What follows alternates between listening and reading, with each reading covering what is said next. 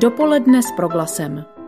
Zajímaví hosté, podnětné rozhovory, duchovní útěcha, ale i čas pro oddechnutí a úsměv. A právě začíná páteční dopoledne s proglasem, kterým vás dnes provede a příjemný poslech přeje Jitka Ingrová. Prostřednictvím několika rozhovorů, které v posledních měsících zazněly v našem vysílání, se v následující hodině ohlédneme za právě končící první polovinou letošního roku. Jeho hlavní událostí byla pandémie koronaviru. Ptát se proto budeme například arciopata Prokopa Šostřonka na to, jak celostátní karanténu prožívali břevnovští benediktíni.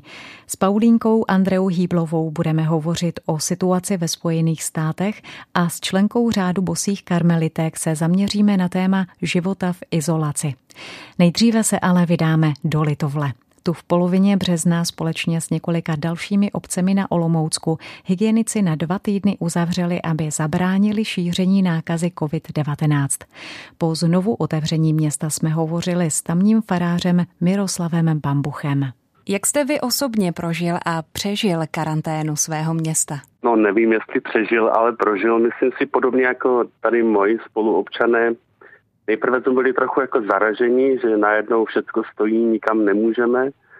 Pak se nás chopil takový asi velký strach pod mediálním tlakem všech různých informací, že prostě ten koronavirus je snad úplně všude a na všem sedí.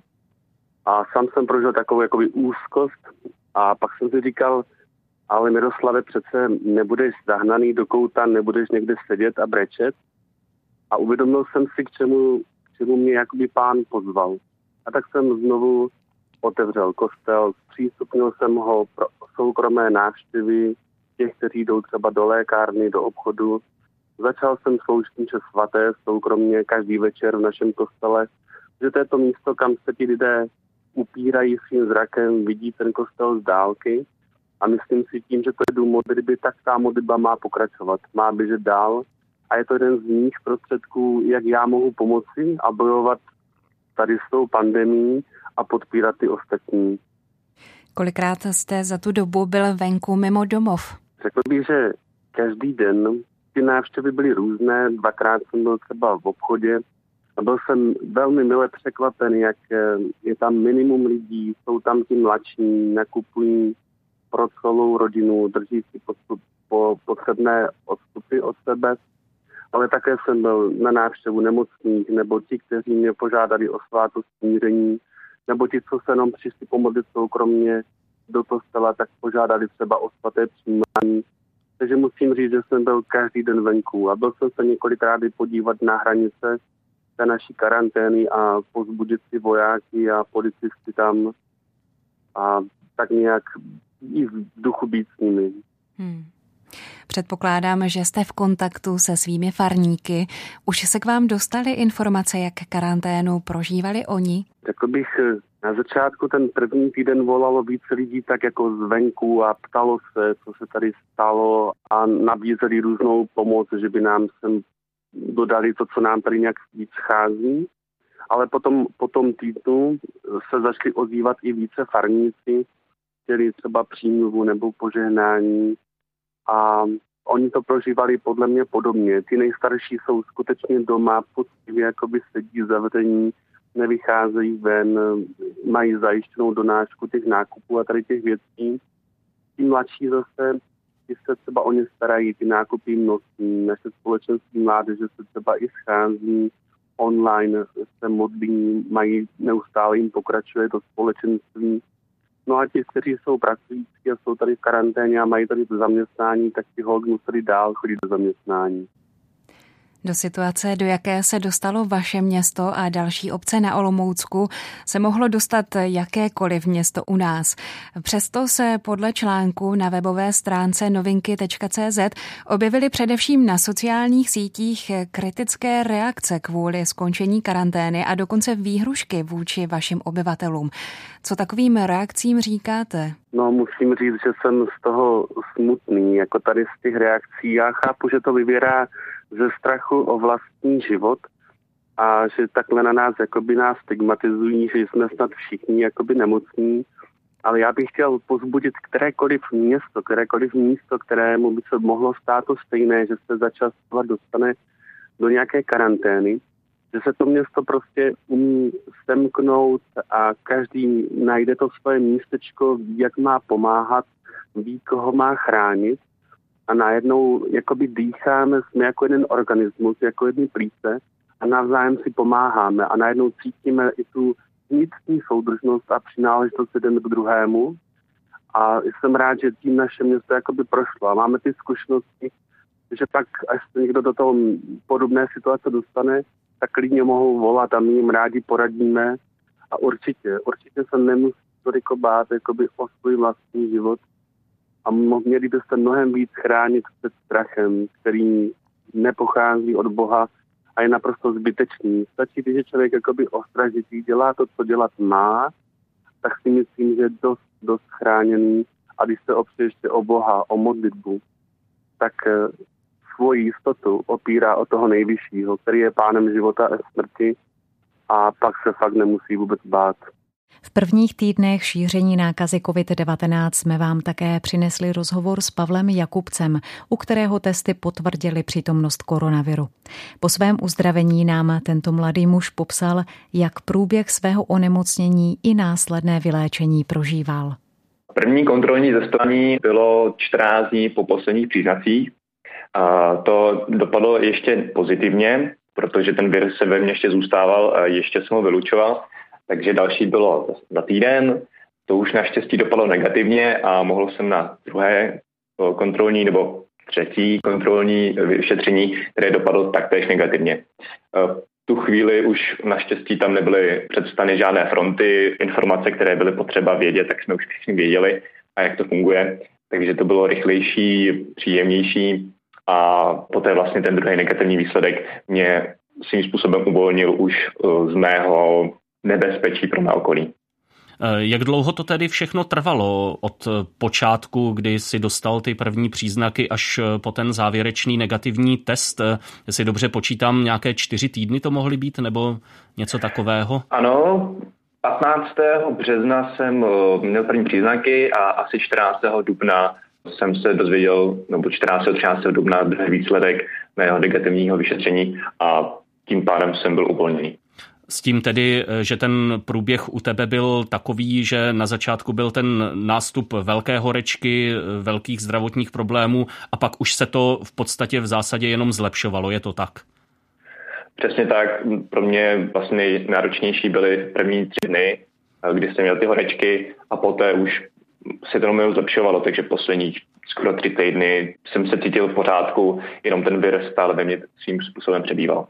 Eh, jaké pak byly pocity, když eh, se dozvěděl, že tedy už eh, vir není v tvém těle?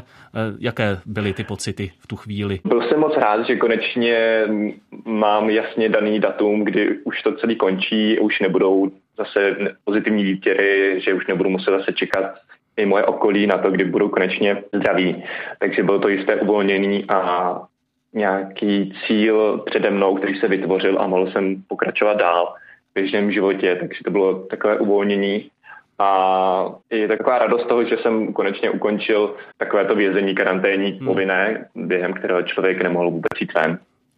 Ptám se na ty pocity i e, v té souvislosti, že asi každý zná e, ten pocit, když se uzdraví z nějaké nemoci, ale e, přece jenom možná je určitý rozdíl v tom, když člověk vnímá své uzdravení z běžné nemoci oproti tomuto, oproti koronaviru, který má tak zásadní důsledky pro celý svět. Vnímal jsi nějaký rozdíl oproti tomu, když se třeba dříve eh, uzdravil z nějaké chřipky a eh, té současné situaci? Když jsem měl předtím chřipku, tak o tom věděli tak rodiče a spolužáci, že jsem nebyl ve škole. Teďka o tom vědělo právě dost přátel a hodně lidí kolem, takže se ptali často. A byla v tom změna i když jsem byl konečně negativní, že eh, tou zprávou jsem mohl potěšit nebo říct vlastně kolem, že se zajímalo mnohem víc lidí Eh, do okolí, kteří se zajímali a starali se o ten můj stav. A je v tom i změna, že člověk najednou prožívá úplně jiný způsob onemocnění a léčby, než na kterou kdy byl zvyklý. Že to už nebylo jenom odležet, ale doslova od, odsedět doma. Mm-hmm. Ty si na počátku té své anabáze s koronavirem popisoval určitá, řekněme, slabá místa v celém systému boje s nákazou. Teď si to ostatně i naznačil, že v průběhu si vnímal určitá zlepšení, možná větší efektivitu celého procesu, eh, lepší informovanost. Eh, bylo to tak eh, pocitově, subjektivně? Vnímal si tam efektivnější nastavení toho systému? Cítím, že ten systém si už začíná zvykat, s čím se pere. To samotný se mohl vidět v tom vyšetření. Vždycky každá cesta na bolovku byla rychlejší, efektivnější Vytvořili si tam i rezervační systém. Pro některé lidi, šlo se zarezervovat daný čas, brali i lidi bez rezervace, takže ten systém jim mnohem víc fungoval, to jsem pocítil. A i ty informace, vlastně, které potom postupně jsem dostal od hygieny, tak byly zřejmější, přesnější. Takže si myslím, že jak už je to aspoň ty dva měsíce od prvního nakaženého asi, tak ten systém je mnohem připravenější a mnohem funkčnější. Mm-hmm. Říkal si, že si o své nemoci mluvil se svými známými. Eh, když oni se o tu zkušenost tvojí zajímají, co je tak nejčastěji napadá za otázku? Na co se nejčastěji ptají? Nejčastěji dostávám zprávu, já vím, že se ti všichni ptají, nemusíš mi hm. odpovídat, ale jak se ti daří, jak se, ti má, jak se máš. Naštěstí těch otázek není tak tolik, že bych to nestíhal a rád ti odpovídám, že už jsem v pořádku, že je všechno fajn, i rodiče, takže nejčastější a vlastně druhá je potom taková zpráva, že ty se máš, ty máš aspoň už imunitu, což úplně podle některých hmm. imunologů není pravda, protože ten virus je tak speciální, že na něho si jen tak tu imunitu nevytvoříme, tak je potom musím bohužel zklamat, že pořád budu jistým způsobem nebezpečí, že můžu znovu chytnout koronavirus. Dopoledne s proglasem. Životním prostorem bosých karmelitek je klauzura. Uzavřený prostor vyhrazený jen řeholnicím. Jejich zakladatelka svatá Terezie z Ávily sestrám doporučovala žít v malém domě s velkou zahradou. Odsud mají vycházet pouze za těmi nejnutnějšími pochůzkami, jako jsou cesty na úřady nebo k lékaři. Sestry tedy, žijící v klauzuře, jsou těmi povolanými, aby nám přiblížili, jak se vyrovnávat s životem v uzavřeném prostředí, Vítám v tuto chvíli v našem vysílání bosou karmelitku sestru Miladu. Dobrý den, chvála Kristu. Dobrý den, zdravím všechny posluchače, sestro Milada. Sestro Milado, můžete říct, jak dlouho už žijete v klášteře? Letos je to 27. rok. Váš řád patří k těm nejpřísnějším s klauzurou. Vy patříte do Karmelu svatého ano. Josefa a do nedávna jste ano. žili ve velkém domě s minimální zahrádkou. Jaký, ano, je to tak. Je to tak? Jaký máte denní řád? Denní řád je pevně strukturovaný, střídá se tam modlitba a práce. Svatá Terezie z Avely byla známá tím, že byla to žena velice rozumná, racionální, vyvážená, takže ten náš denní řád je takovou jako syntézou harmonickou mezi střídání mezi modlitbou a prací, samotou a společenství, námahou a odpočinkem, dění a spánkem a to se všechno harmonicky střídá vlastně od pěti hodin od rána, kdy vstáváme, do deseti hodin večer, kdy bychom měli usínat. Zaujala mě ta zahrádka nebo zahrada. Je to práce individuální, ano. anebo jste v kolektivu? A ještě by mě zajímalo, jak se třeba liší vaše práce od jara do podzimu a potom v zimě, kdy příroda odpočívá. Tak my jsme zatím žili na Hradčenech, kde ta zahrádka byla taková malá betonová, takže my jsme vlastně na zahradě nepracovali.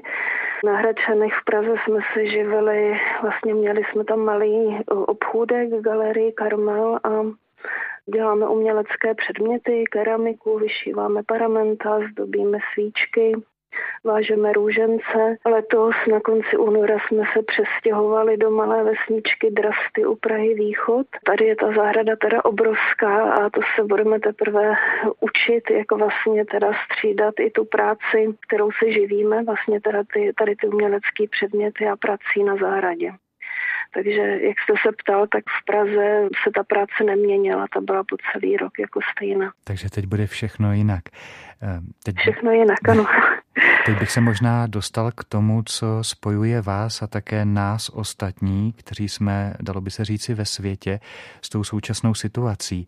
Ovlivňuje uh-huh. uzavřené prostředí nějak psychiku sester, které žijí v klauzuře? Určitě ano. Asi když přemýšlím o tom srovnání našeho života a teďka života který vlastně lidé jsou nuceni žít, tak rozdíl je určitě v tom, že u nás je to volba svobodná. My jsme se k ní sami rozhodli svobodně a cítíme se vlastně být i povolány do života v klauzuře, takže my věříme, že jsme, pokud máme povolání k tomuto životu, že jsme od Boha ji dostali k tomu zvláštní milost takže asi pro nás je všecko daleko jednodušší než teďka pro lidi ve světě, kteří jsou nesvobodní v tom, že jsou nuceni vlastně žít teďka v uzavření svých domovů. To naše specifikum je to, že my nemáme ani televizi, ani rádio, internet ano, a tak určitě s čím se sestra setkává, když nastupuje do klauzury, tak najednou má daleko méně podnětů,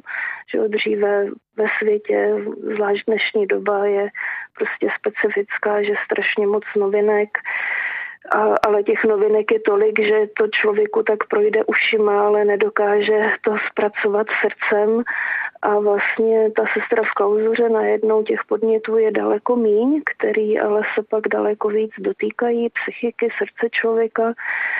A je tady možnost jít do hloubky, najednou pochopit třeba smysl těch věcí, smysl událostí, příčiny, důsledky jsme najednou jako svobodnější od spousty věcí, ale vlastně to je i důvod té klauzury, vlastně oproštěnost od mnohých věcí, který člověk ve světě potřebuje, aby se stal svobodnější pro pána, svobodnější pro přímou modlitbu za druhé. Samozřejmě ta klauzura má i své negativní důsledky v tom, v psychice, že jak je méně podnětů, tak člověk je daleko víc konfrontovaný sám se sebou. Já tomu říkám takový rychlokurs v sebepoznání, může taky eh, daleko rychleji a hlouběji odhalit kořeny, příčiny svého chování, svého přemýšlení.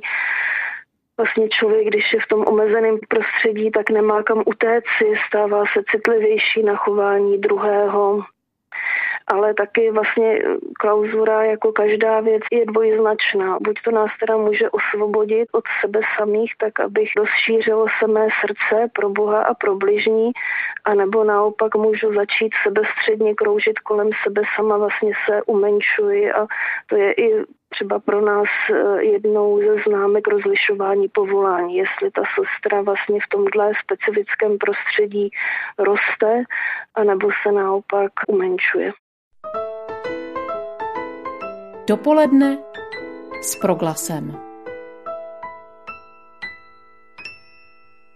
Posloucháte páteční dopoledne s proglasem, ve kterém si dnes připomínáme právě končící pololetí. Od začátku tohoto roku se nový typ koronaviru rozšířil z Ázie do všech světa dílů. Na proglasu nás proto také zajímalo, co se dělo za hranicemi České republiky. Na situaci ve Spojených státech jsme se zeptali Paulinky Andrej Hýblové, která od října minulého roku pobývá v americkém městě Boston. Tak zpočátku se zdálo, že koronavirus se týká nějaké jiné země. Pravděpodobně tuhle zkušenost jste v Čechách měli v únoru taky. Pro mě to bylo trochu těžké, protože už jsem věděla, co se děje v Evropě a zdálo se mi, že požár je za dveřmi. Teď již v Americe, ve Spojených státech je těch případů daleko víc a asi sledujete zprávy z New Yorku, kde vlastně ta situace je nejhorší. Takže postupně jsme přidávali různá opatření, a protože pro tento týden Trump a všichni důležití lidé říkají, že tenhle týden bude nejhorší, tak do něj vstupujeme už s tím, že tedy nevycházíme z domu, nebo máme tady takovou něco jako malý lesíček, takže ven můžeme chodit, ale nevycházíme za povinnostmi. Normálně sestry, které chodily třeba na nějaká vyšetření, tak co nebylo nutné, to se přestalo. Knihkupectví už jsou dva týdny zavřené a veškerá činnost je prostě soustředěná jenom do domu. Kdo nemusí ze zaměstnanců, tak vlastně skoro nikdo nepracuje teď tady, ale z domu nebo mají placenou dovolenou. dodržujeme hygienu, takže mídlo, to je náš kamarád. Máme tady takovou skupinu sester, co dezinfikují. Já do té skupiny taky patřím. Takže každý den po obědě mám svůj rajon. Snažíme se držet rozestupy, odstupy od sebe, což je těžké, ale snažíme se. A doposud zatím máme u nás mše svaté, ale i při nich jsou striktní opatření a taky rozestupy v lavicích a vlastně kněz slouží mši svatou, ale třeba rozdávání, přijímání a tak, to vždycky je jedna sestra z nás. Hledají se cesty, jak udržet situaci bezpečnou. Možná se ještě něco změní. Jak vidíš tu situaci okolo koronavirové nákazy ve Spojených státech obecně? Co myslíš, že se daří a co se třeba podle tebe nedaří? No první věc je, a bylo to asi u všech států, že se nepřipravili dopředu.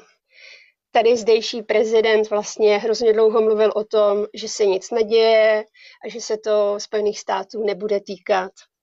I když lidé kolem něj ho upozorňovali, že se mílí. Takže během jednoho měsíce, během března, od věd, jako to bude v pohodě, my jsme v pořádku, to došlo až k tomu, že řekl, a je to teď aktuální, jsme ve válce, jenom je nepřítel skrytý a může udeřit kdekoliv. Dokonce média, nebo řekl to sám prezident, používají tohle je Pearl Harbor, tohle je naše 11. září. Ale není to na jednom místě, ale je to všude. Ani tady nemají státní, tedy federální sklad dostatek materiálu. Tady dokonce zakázali prodávat roušky lidem, aby jich bylo dostatek pro nemocnice. To, že by si je lidi mohli šít, to tady nikoho nenapadlo. Teď jsem si všimla, že některé kláštery ší i pro nemocnice. A od minulé soboty je, myslím, na veřejnosti doporučeno nosit aspoň šátek nebo prostě něco. A už jsem si všimla na procházce, že lidé teda roušky někteří mají, spíš ty starší. To, že si nemají lidé zhlukovat, to už tak nějaký čas platí. A uzavření škol a některých firm obchodů to už taky asi dva, tři týdny platí. Tady je to tak, že prezident vydá nějaká nařízení, ale každý z těch států si je může podle té situace, jaká je v tom státě, ještě zpřísnit. Takže jsou státy, kde mají opravdu zákaz vycházení nebo velmi omezený a jsou státy, kde zatím nemají tolik případů a kde je to zřejmě daleko volnější.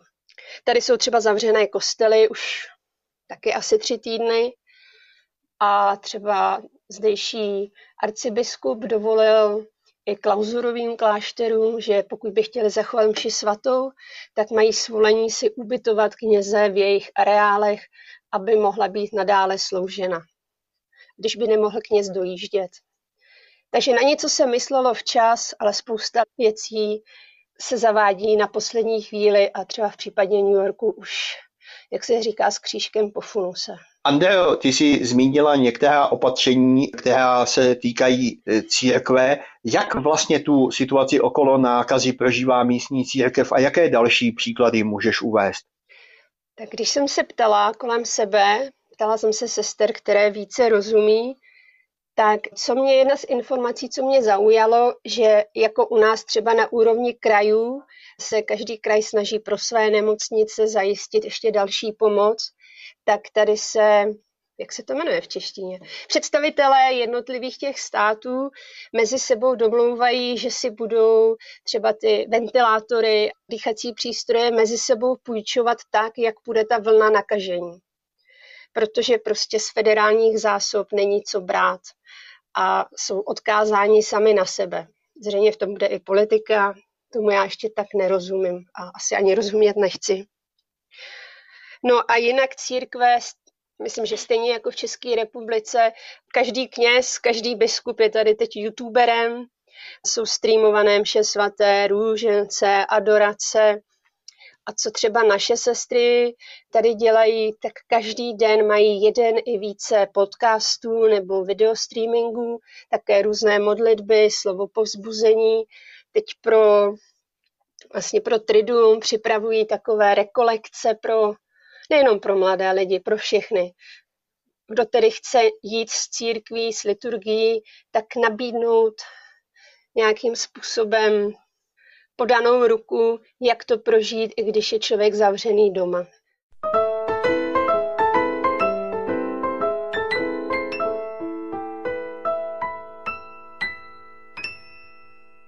Zajímáme se také o to, jak situace kolem koronaviru ovlivňuje život komunity Téze, tohoto jedinečného křesťanského společenství fungující ve Francii a jsme teď ve spojení s bratrem Žánem Danielem, členem komunity Téze, původem ze Slovenska. Zdravím vás, přeji hezký den do Téze. Dobrý den, pozdravujem z Teze. Možná bych se na úvod zeptal, jaké byly Velikonoce, když se ptáme různých lidí, odpovídají, že nezvyklé, což je asi pochopitelné. Jak konkrétně to probíhalo u vás v komunitě?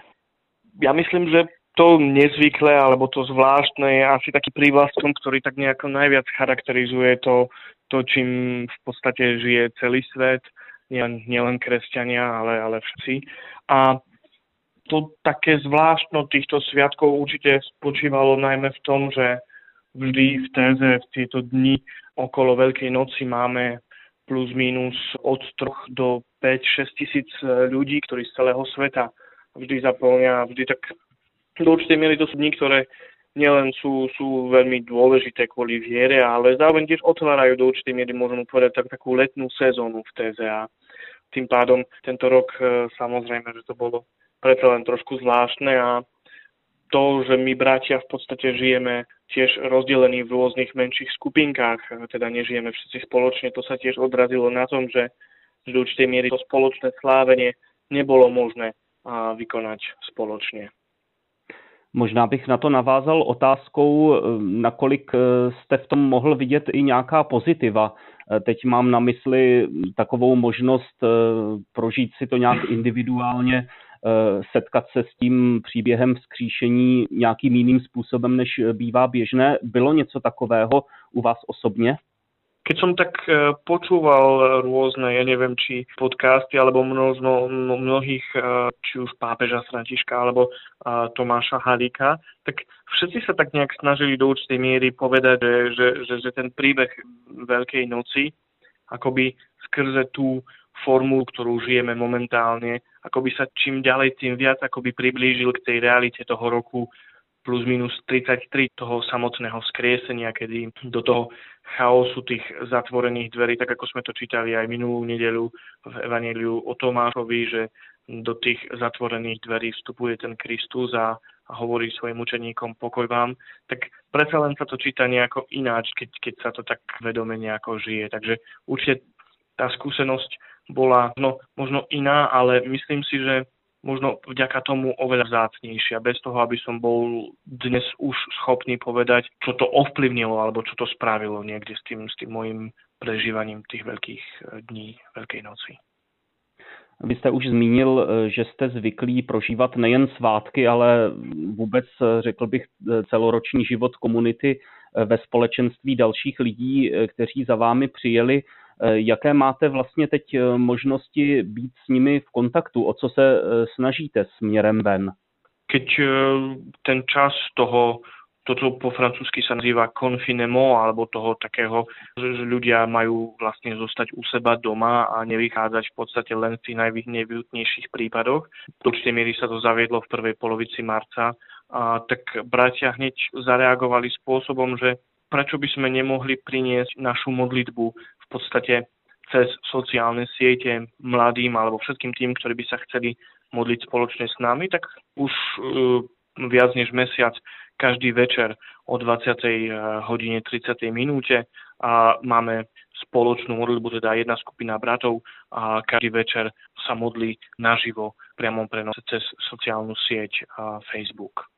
Napadá mě otázka, papež František nedávno mm, chválil velkou vynalézavost, eh, jakou se církev snaží právě v této době najít eh, nějakou komunikační cestu. Na druhou stranu eh, také ale poukázal na to, že zkrátka ten běžný křesťanský život je postavený na nějakém přímém zažívání přímého společenství, osobního kontaktu a tedy dlouhodobě je jaksi nepředstavitelné fungovat v nějakém režimu online. Jak to vidíte vy? Ja myslím, že každý, kto mal niekedy nejakú skúsenosť s našou komunitou TZ, tak vie veľmi dobre, že to všetko, čo, čo sa dá žiť nejako spoločne, tak v tom práve spočíva tá krása toho kresťanského života, že, že nie je odovzdávaná alebo komunikovaná iba tým, čo my sami individuálne môžeme pochopiť z Evanília, ale tiež predsa len zdieľaním sa v malých skupinkách, alebo do určitej miery, ja neviem, aj veľká sila okrem tej osobnej modlitby pramení práve, aj keď zo spoločného ticha, keď e, sa modlí niekto pri vás, keď niekto pri vás sedí a modlí sa takisto v tichu ako vy, už to nie je to ticho len moje vlastné, osobné, individuálne, ale predsa len je to niečo, čo je zdieľané. Predsa len tá skúsenosť tej, tej viery, ktorá je zdieľaná. Ja myslím, že to veľkonočné tajomstvo práve spočíva v tom, že ani Mária Magdalena ako prvá si nenechala túto informáciu len pre seba, ale podala ju ďalej učeníkom a apoštolom a tí zase ponúkli ďalej a ďalej. A takýmto spôsobom sa táto dobrá zväzť rozšírila až k nám dnes. Takže to pošli to ďalej, to nenechaj si to len pre seba je, je určite jediný spôsob, ako komunikovať vieru a teda byť spojený s inými, lebo potom možno do určitej miery sa stať, že tá viera zostane kde si len na tom mojom osobnom, súkromnom, vlastnom, individuálnom prežívaní nejakých emócií alebo niečoho toho, čo mi vyhovuje a čo sa stáva mojou spiritualitou, ale čo v konec koncov nemusí byť kde si prežívaním viery, ale skôr niečoho môjho vlastného, osobného. Jedním z nejvíce zasažených evropských států byla Itálie. Koronavirus se tam začal šířit už v únoru a vyžádal si kolem 35 tisíc obětí. Na to, jak lidé celou situaci v Itálii prožívali, jsme se zeptali Elvíry Romániové, která působí v italském městě Marco Rovereto jako farní asistentka. Zde v Marku jsou silnice prázdné. Můžeme vycházet jen v případě nutnosti, kvůli práci, zdraví nebo si nakoupit. Pěšky to lze jen do nejbližšího obchodu, cirka 200 metrů od bydliště. To samé platí pro venčení domácích mazlíčků. Vždy sebou musíme mít dokument, takzvanou autocertifikaci, který si vytiskneme a uvádíme v něm, proč a kam se přemysťujeme. Pravidelně lidi zastavuje policie, která jej kontroluje. Naše městečko Marko je předměstím Rovereta, žije zde přibližně 2,5 tisíce obyvatel. Lidé dříve jezdili za prací, nyní, jak jsem už zmínila, jsou ulice lidu prázdné. Vše je jiné. Jak jinak ještě nový koronavirus proměnil život městečka a jeho obyvatel? Život se změnil naprosto zásadně, řekla bych. Od 5. března máme zavřené školy, poté následovalo uzavření služeb a obchodů, kromě potravin a lékáren. Většina lidí je eh, uzavřená ve svých domovech, odkud i pracuje. Děti se také učí přes internet. Změna se dotkla i lékařské péče. Nemocnice zde v Roveretu je přizpůsobena současnému stavu. Mnoha oddělení jsou zavřená. Kvůli omezení kontaktů a šíření viru se nesmíme setkávat ani se svými blízkými příbuznými. Vše se odehrává na dálku prostřednictvím telefonu, internetu. A jak u vás vypadá farní život? Farnost omezila veškeré své aktivity, mše svaté, katecheze, přípravy už na začátku března. Nebyly to jen důsledky státních opatření. Nechceme být roznašeči koronaviru. Zpočátku, i když nebyly mše svaté, kostely byly otevřené k soukromé modlitbě, nyní už nejsou. Farář je s námi v kontaktu prostřednictvím týdenního zpravodaje. Mše svaté slaví v soukromí za zavřenými dveřmi. Místní televize každou neděli přenáší nedělní mši svatou, při které k nám promlouvá náš biskup. Bohoslužby některých dalších otců je možné sledovat na YouTube. V naší diecézi kněží, zvláště ti, kteří pracují na klinikách, mohou dávat pomazání nemocných, ale pohřby už nejsou možné. Je povoleno pouze krátké požehnání na hřbitově za přítomnosti jen těch nejbližších příbuzných. Tato situace neumožňuje, abychom se se zemřelým rozloučili jako společenství a byli v těchto okamžicích na blízku truchlící rodině, protože restrikce se dotkly i těchto momentů smutku. Vy sama působíte ve farnosti jako pastorační asistentka. Jak se proměnila vaše služba? Purtroppo nella mia funzione una delle Bohužel, vzhledem k tomu, že má funkce spočívá především v roznášení a podávání svatého přijímání nemocným a starým lidem a v duchovních rozhovorech s nimi, nemohu nyní aktivně působit. Není možné se k druhým lidem, známým, rodinám ani přiblížit. Když si jdeme koupit noviny, časopisy, všichni máme na sobě masky, roušky. Kývneme hlavou, ale nekomunikujeme. Před supermarkety čekáme a vstupujeme, až když jsou volné, abychom udržovali doporučenou vzdálenost. S nemocnými jsme v kontaktu jen telefonicky. To je realita. Posloucháte pořad dopoledne s proglasem, ve kterém se dnes vracíme k událostem spojenými s letošní pandemií koronaviru. Dopoledne s proglasem. Čeští a moravští biskupové vyzvali věřící, kteří se nemohou zúčastnit liturgie velikonoční vigílie, aby po setmění zapálili za okny domu svíčku, případně vystavili Kristův obraz. Obnovou této tradice mohou vydat svědectví o tom, že Ježíš je světlem života křesťanů. Několik duchovních impulsů k těmto velikonocům slaveným mimo kostely dal v časopisu Oldin olomoucký arcibiskup Jan Graubner, s nímž jsme teď v telefonickém spojení. Přeji vám dobré odpoledne. Dobré odpoledne vám i všem posluchačům. Jak tedy objevit a prožít velikonoční radost v této situaci, kdy nemůžeme být v kostele, zvláště potom nemůžeme přijmout Eucharistii? Zdá se mi, že letošní Velikonoce, kdy jsme dostali jakýsi vnucený půst od společných setkání, by nás mohl vést k hlubším prožíváním ještě. Jistě nemůžeme to řešit povrchodně, podívat se na obřady nebo na mši svatou v televizi, na počítači, poslechnout si v rozhlase, nenahradí tu přítomnou přítomnost, protože slavnost Eh, to se musí prožívat společně. Kdyby mě někdo pozval na svatbu, tak ať eh, se dívám přes obrazovku a připijím si a, a dívám se, co jedí, tak bych asi cítil, že to eh, není plnohodnotné. Ale na druhou stranu, když už nemůžeme se setkat ve skutečnosti, tak aspoň toto spojení je velice důležitou pomůckou k tomu, abychom aspoň na dálku vytvořili společenství, abychom osobně se každý snažili vstoupit do těch svatých tajemství toho dne. Možná, že doma je těžší se soustředit, protože nás všelico vyruší, ale Velikonoce jsou o Kristově utrpení. A tak jestli nám něco skřípne, jestli něčeho se zříkáme, něco ztrácíme, i to všechno je možné přijmout a udělat z toho oběť spojit se s Ježíšovou obětí, nabídnout to nebeskému Otci jako smír. Když nemůžeme jít k svatému přijímání, máme samozřejmě možnost otevřít srdce a tehdy, kdy vidím na obrazovce, že tam na svaté přijímání se prožívá, mohu říct, pane, tobě otvírám své srdce a pokorně prosím, přijď aspoň duchovně i ke mně. Já ti dávám prostor, já chci tebe nechat nebo nechám tě, abys ve mně žil, abys ve mně cítil, miloval, abys ty ve mně sloužil. Často se stává, že my nemáme dost sil, abychom v některých okamžicích hned milovali správným způsobem. Třeba když nás něco hněvá, zlobí, eh, když máme odpustit, když eh, třeba dnes pro těsnost eh, zavřené rodiny někde v bytě si trošku lezeme na nervy.